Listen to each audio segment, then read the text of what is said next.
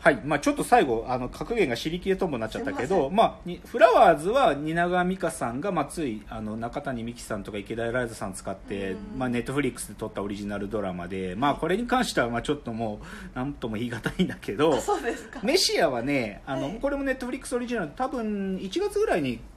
公開になったかな？あそのうなんだろうんなんかね僕もまだ見始めたばっかだからあれだけどなんか現代に本当に救世主が現れちゃって、えでその救でも現代にだから救世主が現れちゃうとどういうことが起きるかってことを書いてるドラマらしくてへー。結構面白そ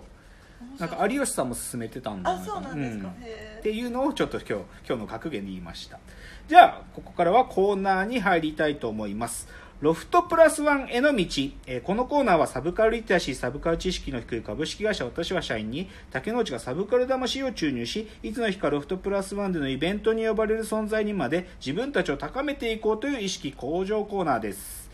では早速今日のテーマ発表します。今日のテーマ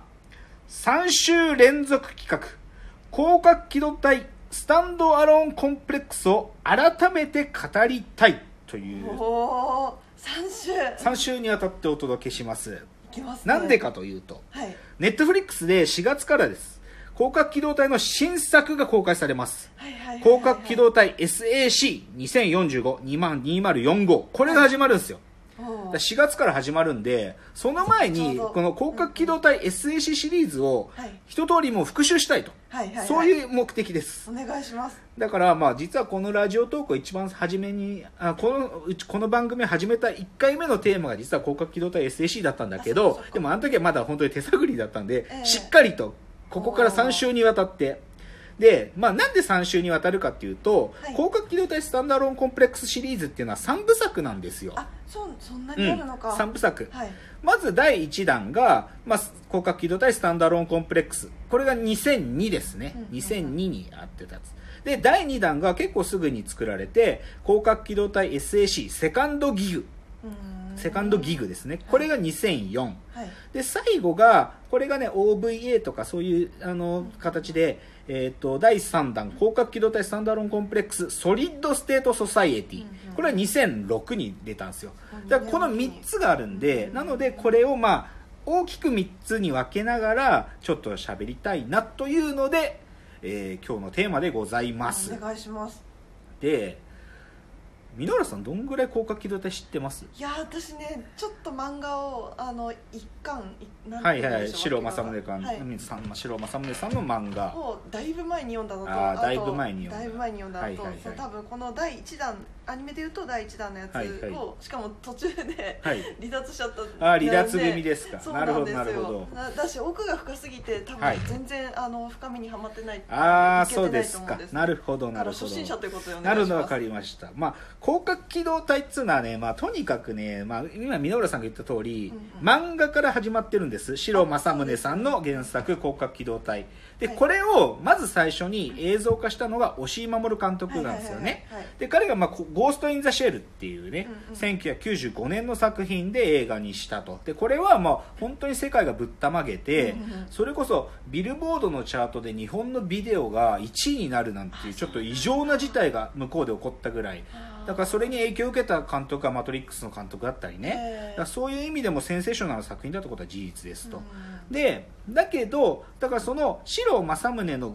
広角機動隊原作っていうのが第一の広角。はいで、押井守さんのゴースト・イン・ザ・シェルの映画が、これがいわゆる第二の広角って呼ばれてて、今日紹介するのは第三の広角機動隊って言われている。それが、押江守さんの弟子、押井塾の、まあ、卒業生である神山健二さんによって作られたのが、広角機動隊スタンダーロンコンプレックスなんですよ。うんで、でちょっとだけ言うとその推し作品で重要な話、まあ、実は原作でも重要なんだけど人形使いっていうような話があってでこの人形使いっていうのと主人公の草薙素子が出会っちゃってはい。で草薙素子が公安休暇から離れていくっていうのが実はこのまあ広角機動隊の推しさん第1第2の広角機動隊の主メインの話なんだけど、この第3の広角機動隊は実は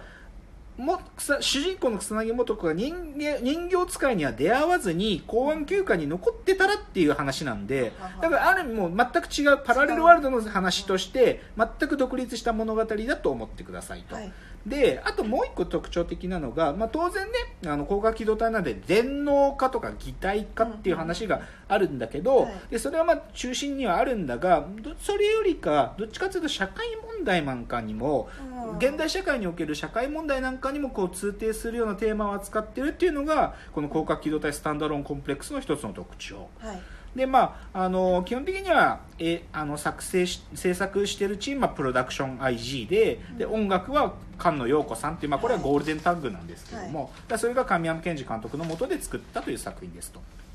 でなんでね、まあ、ちょっとその広角機動隊っていうのをまずその世界がどうなってるかっていうのをはい。荒くでもいいから分からないとダメなんで,、はい。で最初ねまず広角機動隊 SAC が始まるオープニングでパパパパパッつってうん。大概ねこのちょっと文字が入った後ヘリコプターが飛んでくってところがうん鉄板の始まりなんだけど、はい。そこでねどういうことが書かれるかというとあらゆるネットが眼根を巡らせ目ってことだね。あらゆるネットが眼根を巡らせ光や電子となった意志をあるあごめん光やい電子となった意志をある一方向に向かわせたとしてもうん。個人が複合体としての個になるほどには情報化されていない時代 なんていう。でそれがう西暦2030年というので始まるのよ。うん。ちょっとむずいよね、まあ、要は単純に言えばネットに全部がつながっちゃっててうん。僕らの意思ってのも光や電子と接続された世界になってるんだけど、はい。そういうつながっちゃってる世界の中で独立した個人孤独の孤のに人って書いて個人が、はい。ある意味つながっちゃってるからそうつながった複合体のようになってるんだけど、はい。でもそれぞれの個っていうの個ど個個人の個ね、うん。はそれなりには個としてのまだ状態を保っているくらいの情報化された世界っていうのがまあ世界設定なわけよ。なるほど。うん、でだからねちょっと重要な概念をいくつか喋んなきゃいけないんだけど、はい。つまり僕らの人間の意思とかがなぜネットにつながってるかっていうとそれはね電脳って技術があるからなのよ。うん。つまり脳にある意味プラグがさせさせ差し込めちゃって、うんうん。ある意味なんか僕らのスマートフォンが脳に埋め込まれてるみたいな感じ。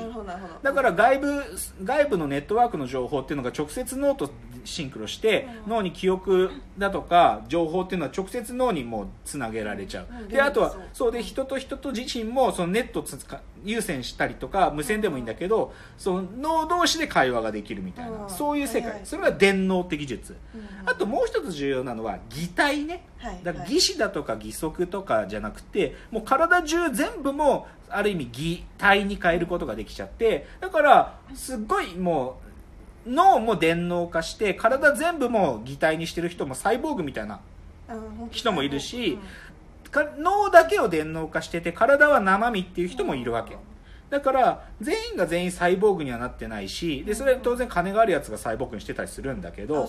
でもなんかそういう電脳とか擬態っつうのがあるっていう世界が広角あの広角機動隊の世界なんですよ、う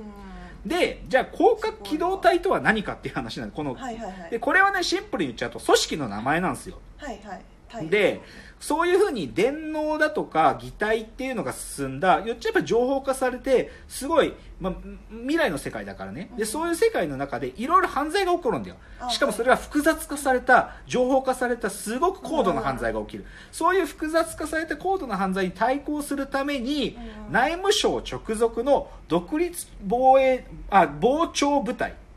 まあ、まあそうだ、まあだから内務省だからね、内務省の存在する警察組織としてうん、公安休暇というのがあるんですよ。はいはいはい。これが、まあ通称広角機動隊と呼ばれていて、だからこの公安公安休暇の奴らの物語っつうのが広角機動隊なわけ。なるほど。うん。なので、広角機動隊、まあ言ってしまえば警察ですよ。はいはいはい。警察なんだけど、まあ当然公安なので、こうテロだとかそういう思想犯とか、はい。そういうやつらに対しての、まあ、捜査をしていく人たち、うん。でしかもそれが電脳化されたハッハッカーハッカー事件とかを一生懸命戦っていくわけそういう電脳とかそういう情報戦とかに長けたチームなんですよ、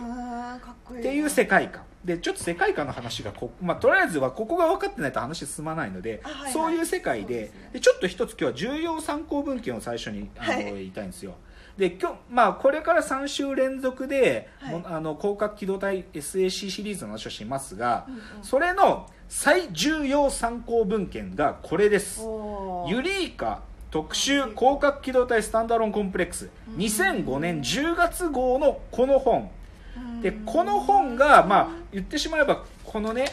監督である神山健二さんと例えば東博樹さんが最初のえー、と特集で対談してたりうん。じゃあ大沢雅知さんが文章を書いてたり、へー。まあ、じゃあこのドミニク・チェンさん、あまあ、早稲田の先生ですねうんとか他にもまあ監督との対談がいろいろあったりとかでうん。最後押井守さんと神山さんの対談とかもあるわけ。だからこのユリーカのこれが言っちゃう僕が考える下敷きになっています、はいはい。ただこれをそのまま喋るというよりかはこれは僕が考える材料だしこの子に書いてあることを全て僕は鵜呑みにしていません。あそうですか、うん。うん。でだからこの高架機動隊のユリーカの話がありながらもでもちょっと僕なりの独自の論を今日は展開するのでだからちょっと離陸しますね。うん。でちょっとだからそういう意味で今日は第1シリーズの広角機動隊なんですけどこれ全部でね全26話のアニメシリーズだったのよ。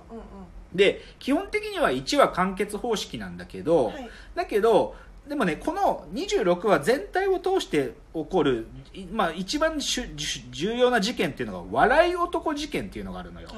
だから実はねこの物語の構成上1話完結の話っていうのを、はいあスタンドアローンエピソードって呼ばれていてで笑い男の話に関係するような物語が展開されるエピソードをコンプレックスエピソードっていうふうにに、まあ、ある意味2つに作られなんかこう2種類には色分けされながら作られてるっていうのがあってうん。それででも26話全部投資の世界観っていうのが作られてるっていうのが今日する今日お話しする広角機動隊スタンドアローンコンプレックスのお話です。じゃあ次のチャプターからいよいよ最初はですね